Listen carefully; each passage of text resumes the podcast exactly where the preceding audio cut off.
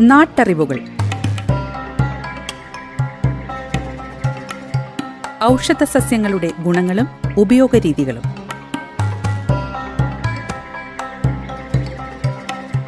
നിർവഹണം സിന്ധു ജസ്റ്റിൻ. വിവരങ്ങൾ പങ്കുവയ്ക്കുന്നത് സെയിന്റ് ജോൺസ് മെഡിക്കൽ കോളേജിലെ ഗസ് ഫാക്കൽറ്റിയും ഛായയുടെ പച്ചുമരുന്ന് കൺസൾട്ടന്റുമായ ഫാദർ ജോസഫ് ചിറ്റൂർ.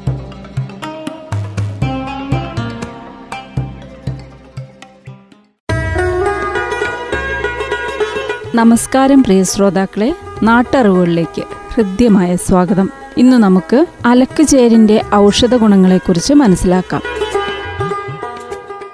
അലക്കുചേര് അലക്കുചേര് എന്ന ഈ മരത്തിന് പേര് പറയാൻ കാരണം പണ്ട് മുതൽ ഇന്ത്യയിൽ എല്ലായിടത്തും തുണിയിൽ അടയാളം കൊടുക്കാൻ അലക്കുകാർ ഇതിന്റെ കായുടെ പുറംതുണിയിൽ ഉള്ള തൈലം പോലെയുള്ള രസം ഉപയോഗിക്കാറുണ്ടായിരുന്നു. ഇതിന്റെ ഔഷധ ഗുണത്തോടൊപ്പം ഇതിന്റെ പാർശ്വഫലങ്ങളും മനസ്സിലാക്കിയിരിക്കണം. അങ്ങനെയാണെങ്കിൽ പ്രശ്നങ്ങൾ ഉണ്ടാകുകയില്ല. ഗുണങ്ങൾ. ഇതിന്റെ കുരുവാണ് ഉപയോഗിക്കുന്നത്. ശരീരത്തിന്റെ ദഹനശക്തി വർദ്ധിപ്പിക്കുന്നു. നീരും വേദനയും കുറയ്ക്കുന്നു. കുഷ്ഠത്തിനും ക്യാൻസറിനും പണ്ട് ഉപയോഗിച്ചിരുന്നു. ഇതിന്റെ കുരുവാണ് ഉപയോഗിച്ചിരുന്നത്. ശരീരശക്തി വർദ്ധിക്കാൻ. നാല് കുരു അരച്ച് എട്ട് ഔൺസ് പാലിൽ വേവിച്ച് നെയ്യും പഞ്ചസാരയും ചേർത്ത് ഒരു മാസം പതിവായി കഴിക്കണം. ശരീരശക്തി വർദ്ധിക്കും. ഇത് കഴിക്കുമ്പോൾ ഉപ്പും പുളിയും ഉപയോഗിക്കരുത്. രക്തവാദം അർശസ് ഇതുപോലെ തന്നെ ഇത് കഴിച്ചാൽ രക്തവാദവും അർശസും ശമിക്കും. ഉദരക്രമി ശമിക്കാൻ.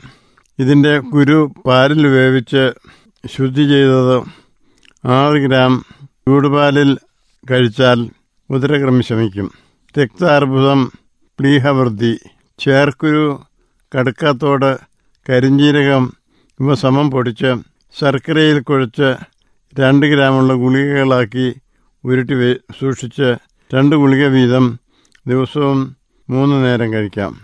ചേർക്കുരു കൊണ്ടുള്ള മരുന്ന് കഴിക്കുമ്പോൾ എന്തെങ്കിലും പ്രശ്നമുണ്ടായാൽ പാച്ചോറ്റി വേര് കഷായം വെച്ച് കുടിക്കാം.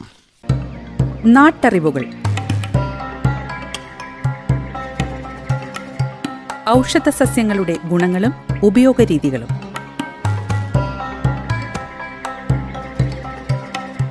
നിർവഹണം സിന്ധു ജസ്റ്റിൻ. വിവരങ്ങൾ പങ്കുവയ്ക്കുന്നത് സെയിന്റ് ജോൺസ് മെഡിക്കൽ കോളേജിലെ ഗസ് ഫാക്കൽറ്റിയും ഛായയുടെ പച്ചുമരുന്ന് കൺസൾട്ടന്റുമായ ഫാദർ ജോസഫ് ചിറ്റൂർ.